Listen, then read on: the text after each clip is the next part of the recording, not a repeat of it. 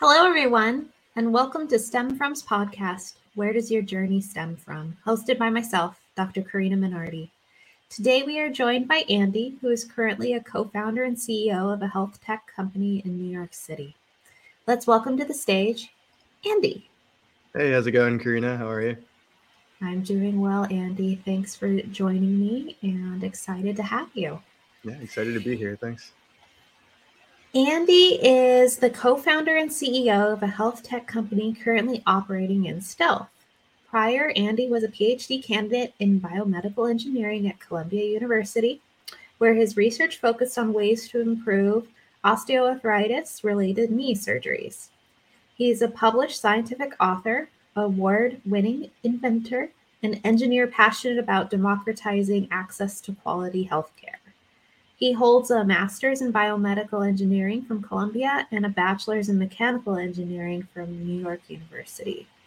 So let's start off the podcast, Andy, with you telling us a little bit not only about your background, but also about yourself from a personal standpoint.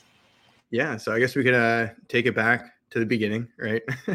so when I was a kid, um, you know, I never thought that I would go on to be an engineer. Uh, it was always uh, doctor, lawyer, uh, those are those are the big ones that I was supposed to go to. Um, and then it was really poised to be a, a, big disappointment to the family in being a pilot. Uh, so I wasn't going to be a doctor and engineer, but uh, sadly, uh, you know, I'm not, you know, I've got I've got glasses, so I uh, I wasn't able to do that. Um, figured out I was pretty good at math and science, and so really, in a very uninspiring way, decided to be an engineer uh, just because I was good at math and science, and that's really it. Um, but along the way, I kind of found out uh, what I'm into. Um, and I really uh, kind of like explored and, and, did a whole bunch of projects and found that I really like the application of engineering in healthcare to solve uh, kind of the country's biggest problems. And so um, I come from a pretty low income background. Uh, and so I'm like not a very typical person in engineering school. I got in, uh, you know, on a great affirmative action program at NYU and, and, and had a fantastic opportunity to start um, and really just tried to, to roll with that. And so really for me, um, like issues with access to healthcare are, are pretty big, you know, especially in our country. There's like, you know, super expensive, all that stuff, tons of barriers. Uh, so really just making it easier for people to get care um, and making that care accessible to everybody, right? Like making good care accessible. So uh, that's really what I've focused my whole kind of academic career on. Um, and as a part of that, you know, I was really passionate about going on to grad school and, and kind of investigating um, or, or, really diving deep into one of these issues.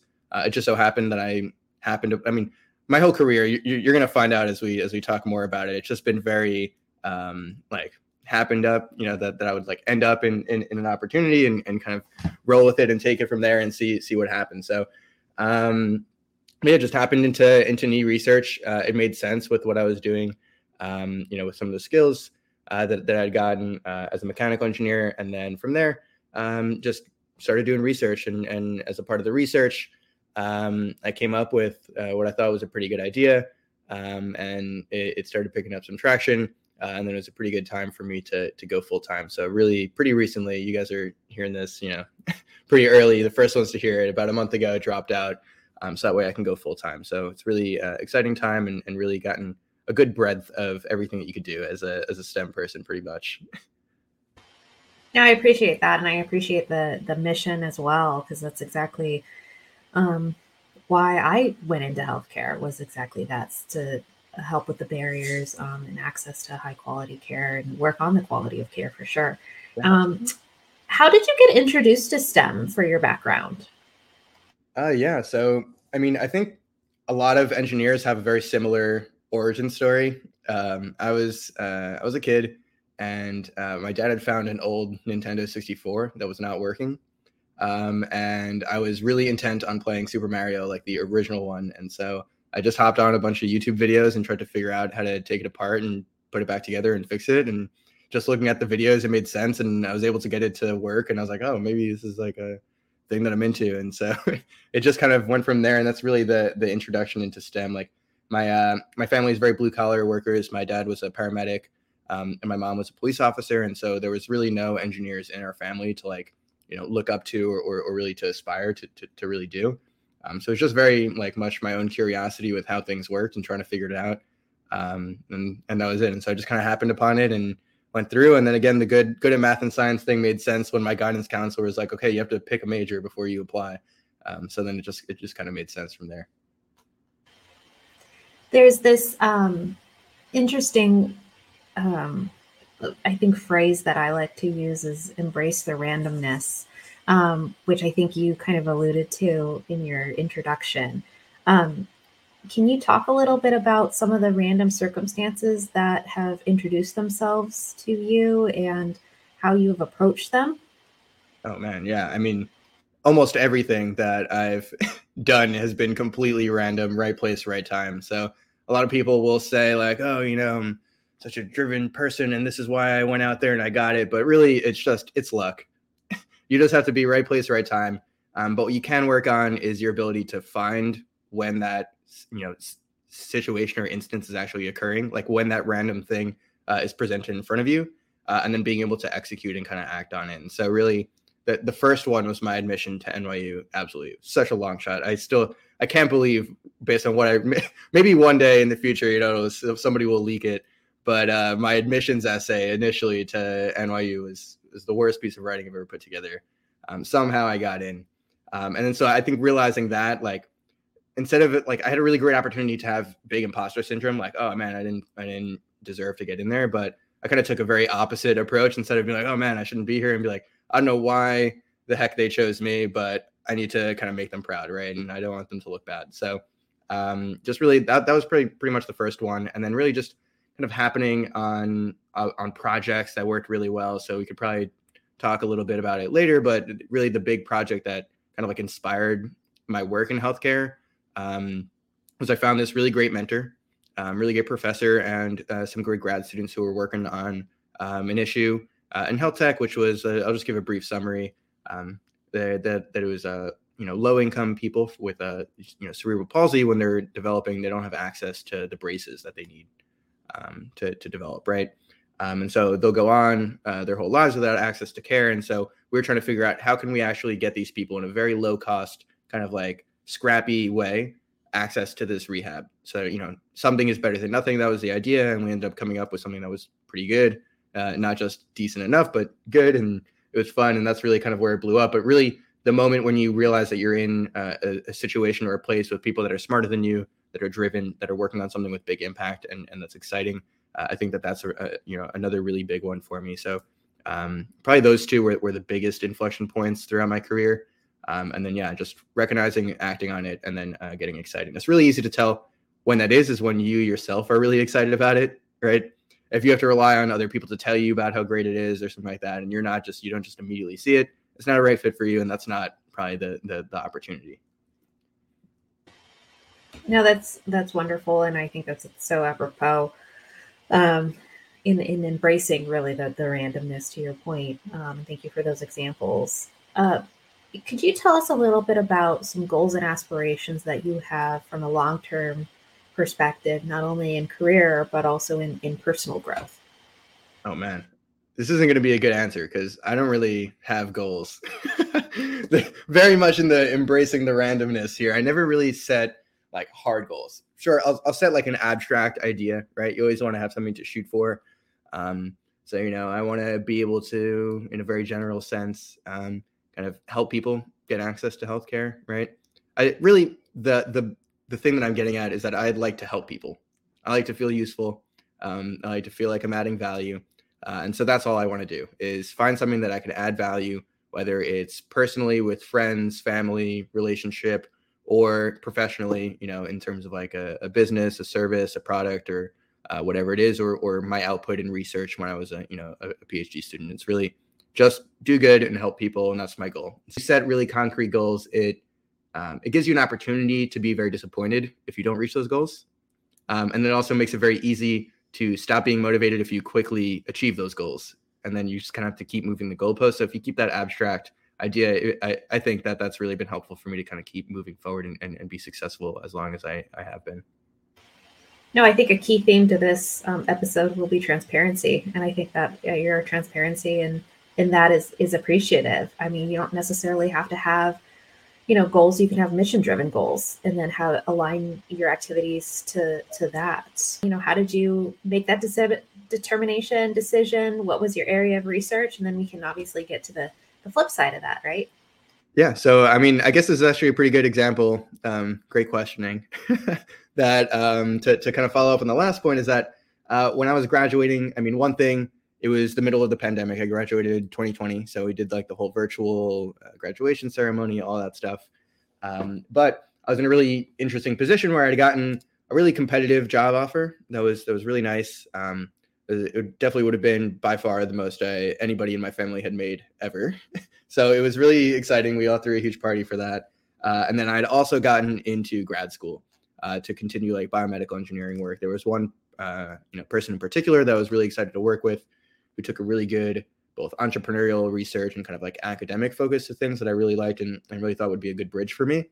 Um, and I was faced with a really tough choice to uh, be a sellout, and there's no nothing wrong if you want to sell out, um, but you know to to to be a sellout and and really just more so do something that didn't align with that you know do good and help people. It would help a very specific group of people make a lot of money consulting, um, but that was really all it would do is is just make money, not so much generate value. Um, and so I tried to kind of decide and wait. It was really tough. It, was like a lot of stressful nights um, to to kind of labor over the decision. But I ended, you know, I ended up going with grad school, um, and so uh, I, I, went with that. And when I was there, it was a weird kind of mix of like hybrid and in person, not really virtual. And so like I, I felt like I really missed out on a lot of the the kind of the benefit of doing grad school, right? Or really any school. Like you, sure you you pay for the name and you pay for the quality of instruction and all that, but what you're really paying for is to be within a group of people um, who are all really driven, who have very similar goals uh, and ideas, and who are going to go on to do really great things. And so to kind of bounce ideas off of each other, that's really the benefit of going to college. It's less so the the degree and the actual information, um, but really being in that kind of environment. And so I felt I hadn't I didn't get that the way that I wanted to um, in my my one year program.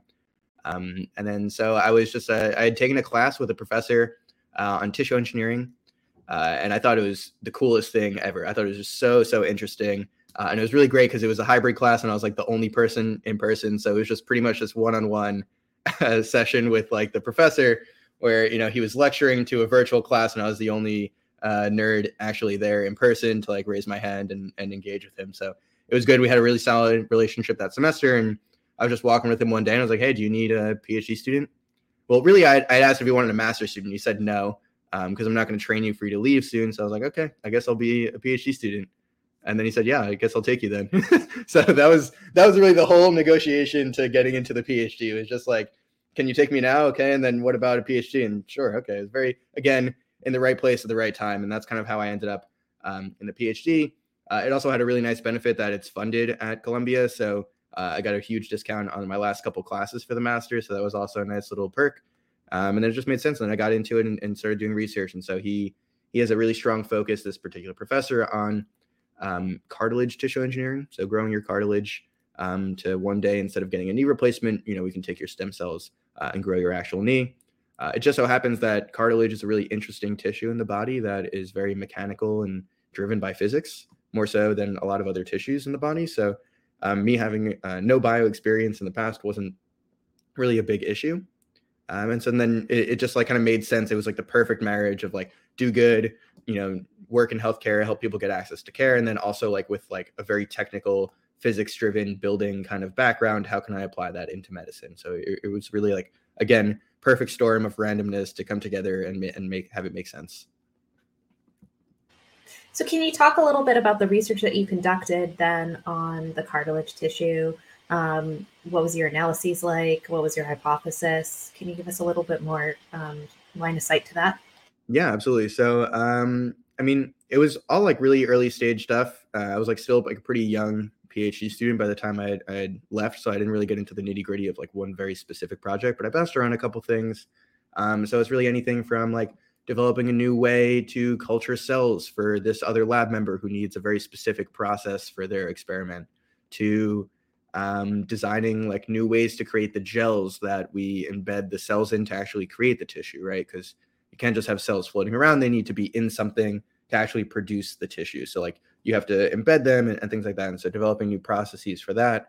Um, but it, in particular, uh, my research was starting to to take the form around um, improving the knee surgeries themselves. And so, um, in the meantime, while we're still developing, you know, these these tissue engineered and, and grown cartilage samples, um, they're still not there. I think they're pretty far in the future. I think I might see it right at the end of my lifetime if I'm lucky, in, in terms of like it getting FDA approved and being a real thing. Um, but in the meantime, I was like, how can I actually do something that's going to have an impact um, within my life that I don't have to, you know, live two lifetimes to actually see? Um, and so there's a surgery that they're doing in between um, where they're taking graft tissue from donors, right? And so they're taking um, somebody who passes away and donates their tissue. They can you know, take a plug out, store it, uh, and then when somebody needs it, they put it into their knee. Uh, and does a pretty good job. It gets the job done. Certainly, it's definitely it could be better. Um, and so, really, what what goes on is that when you're doing these surgeries, um, you're causing a lot of injury to the actual cells around that make up the tissue. And so, a cell's job in this tissue is is to maintain the tissue. And so, what that means is that it's producing everything that makes cartilage cartilage, right? So, if you've got these cells dying, and now you're you know introducing um, this graft that now needs to heal, and you've got a bunch of dead cells, it's not going to heal right. It's not going to integrate the way that it should. Um, and really, not a lot of people had taken a very cell specific approach to looking at this.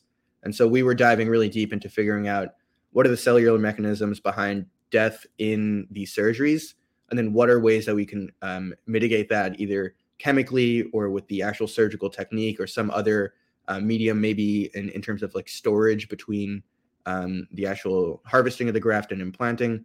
Um, and it was really just like a very comprehensive look at how we can uh, limit the cell death and hopefully, uh, therefore, with the idea being if we could limit initial cell death, we get better integration and better repair. The aspect that I really enjoy, however, when you're speaking to this is the amalgamation of engineering and the capabilities of the engineering plus cellular processes, what is actually happening within the body at a, at a molecular um, cellular level and then also how do you actually intertwine that into the greater healthcare expanse of saying you know the actual surgeries? Um, and that's i think that's a it's a beautiful amalgamation of those three the trifecta of that. Yeah that's the the most important thing really for for really research engineering anything that you want to solve a hard problem. Um, they're hard for a reason. It's because they got a lot of moving parts. And so sure you can make a great solution but if it's not economically viable, it's not going to work. Or if it's really easy, but it doesn't actually get the job done, nobody's going to adopt. And so there's a lot of moving parts. Um, and what's really great about a STEM education that it teaches you a framework for thinking about problems like this, very difficult problems, how to break it down, what are all the parts that need to move in unison to make it happen and make it successful, and then how do we actually break down each one of those and then solve those problems to make them viable, right? And so really a, a framework to break down all that stuff is really the value of a STEM education. That's why everybody wants to hire an engineer nowadays, is because they're taught this framework of thinking that it's applicable to literally everything, literally any kind of um, job or opportunity or occupation um, can benefit from that that framework and that style of thinking. I like that because there's a high degree of translatable skills and problem solving approach. There's also what I have found to be um, in that environment of collaboration. I mean, you're going to have to be collaborating with engineers, fellow engineers, fellow biologists, um, health economists, um, you know, corporate to think about the economics beyond that of, you know, how do you actually incorporate that into the business of healthcare? Um, and so, how do you collaborate with those individuals? Exactly. Yeah. And, and this even goes back to early human times, right? Like sure humans are the apex predators you know we're the top of the food chain but no single human is really top of the food chain. It's groups of humans are on top of the food chain right? If you got transported back and you're sitting there with a lion like you're probably not going to come out alive. But if you've got a group of people facing up with with these these animals or these apex predators we come out on top. And so that's really the same thing with, with everything. If you can take that kind of framework figuring out how to collaborate and work together as a group um, and, and kind of achieve something it, it's very very powerful skill to be able to to do. And so like when you're going in college and, and grad school, like the most important thing that you're doing again is that that environment about you know being around a lot of other smart people. Because if you can figure out a way to get in there um, and work all together, you can actually achieve some pretty pretty big things, and and it's really necessary. And so there's a reason you know why everything is compartmentalized. Uh, and if you look at any company or person that was really widely successful, they all have had to have uh, some way to get every part of that kind of process to, to align and move in the right direction. I I use this phrase commonly is that you're never the smartest person in the room, um, and I always em- try to embrace that as well. Um, in addition to the randomness, obviously. Um, let's talk a little bit about um, keeping with the theme of transparency in this podcast episode. Um, around you don't necessarily have to have a PhD in order to be successful. So, can you tell us a little bit about your decision to leave, why and how, um, and the what. Yeah, it's a, a, very difficult decision to make, especially um, you know as someone whose family has never been in academia before. It's very uh, education, education, education, and then like you know it's doctor, lawyer, engineer. I had a great opportunity to do a two for one special and be a doctor and an engineer at the same time. So you can imagine they were very excited, my parents. Um, but uh, you really have to kind of evaluate and, and think about what you're doing at every role. And so every role that you have, whether it's as a student or working a job or anything like that, you have to balance two things. You should either be learning or you should be earning. And so if you don't earn, you sure as you know heck better be uh, learning. Uh, and if you're not learning, you better be earning. But if you come to a point where you're doing neither, um, it's probably time for you to change roles. And so I had to come up to a very kind of tough decision, um, mostly because there, there's a lot of social pressure um, around dropping out of school, uh, and then a lot of social clout that comes with being a PhD student, especially at an Ivy League university. It's like, wow, how could you possibly turn up this opportunity? Like, so many people want this, and you're in a great spot to do it. Like, how could you be so selfish and say, I don't want to do that, or squander such an opportunity? But um, if it's not working for you, you're probably going to be a lot more successful somewhere else. Um, and so, really, um, it it came to a point where like in the PhD, uh, and and this isn't to to bash PhD programs in general, but um, you know the first couple of years typically you'll be taking classes and learning and then doing some research. Uh, and then suddenly you hit an inflection point in your program, and that's when you become a PhD candidate. So it's after you've done your qualifying exam, um, and you usually have a couple of other requirements. You finished up TAing, all of that. Now you're effectively just an employee, right? You're just you're just doing research you're publishing uh, and you're producing value for the school, right? But you're still treated like a student. You know, they administratively keep you, you know, as a student, and it's great. You can take classes and stuff. I'm sure it's fantastic. Um, but you very quickly stop learning, and they very quickly translate you into like this this employee role where you're not getting a pay increase and you're not learning much more. And it's very much just do the same thing, grind, you know, produce the research and, and output. And so um, for me, I reached a plateau point some people don't reach that plateau. Some people continue to, to earn, like, you know, to, to learn, um, and that's fine and that's great. Um, and actually, that's what it's supposed to be. Um, but in my particular program, I, I, I, wasn't experiencing that, and so it just made sense for me to kind of move on and do something else. Uh, and then, very luckily, I had uh, a decent idea kind of sitting in the back burner. Um, and a friend was like, "Why don't you just pursue this?" And I was like, "All right, I guess I'll, I guess I'll do it." Um, and then we started getting some traction, and people liked it. And then I was like, "Okay, this is the perfect storm." Then um, to to put a, a kind of like a, a, close on the on the PhD.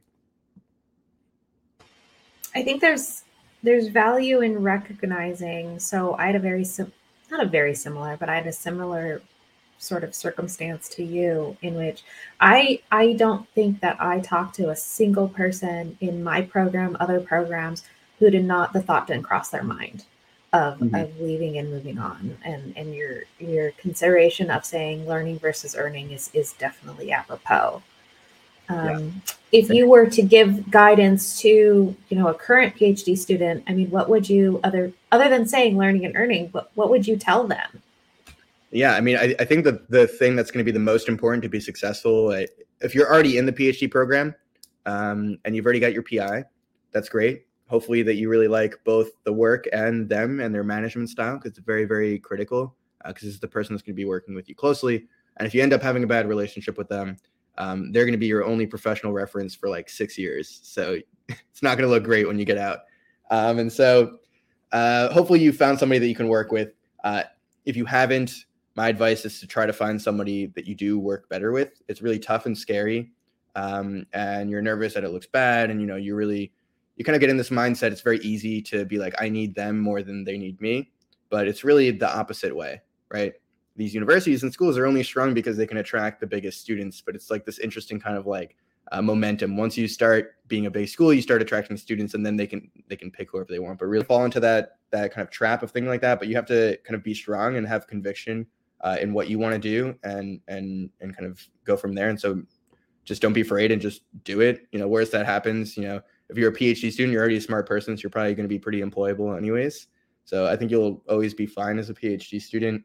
Um, but if you're starting out and you're trying to find somebody, again, the most important thing is the relationship and and kind of um, culture of a lab.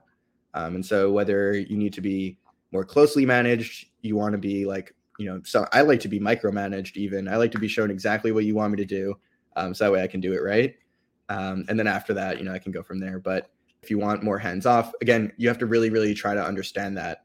Um, and you can talk to PhD students about it um, and things like that. But really, just to, to be sure that what you're doing um, and if your, your motivations are right as well, because I, I, think a lot of people it becomes really easy to uh, get jaded with the research that you're doing. Once you start doing uh, an experiment like three or four times and it's not working every single time, it's very easy to be like, "This is this is crap. It's not going to work.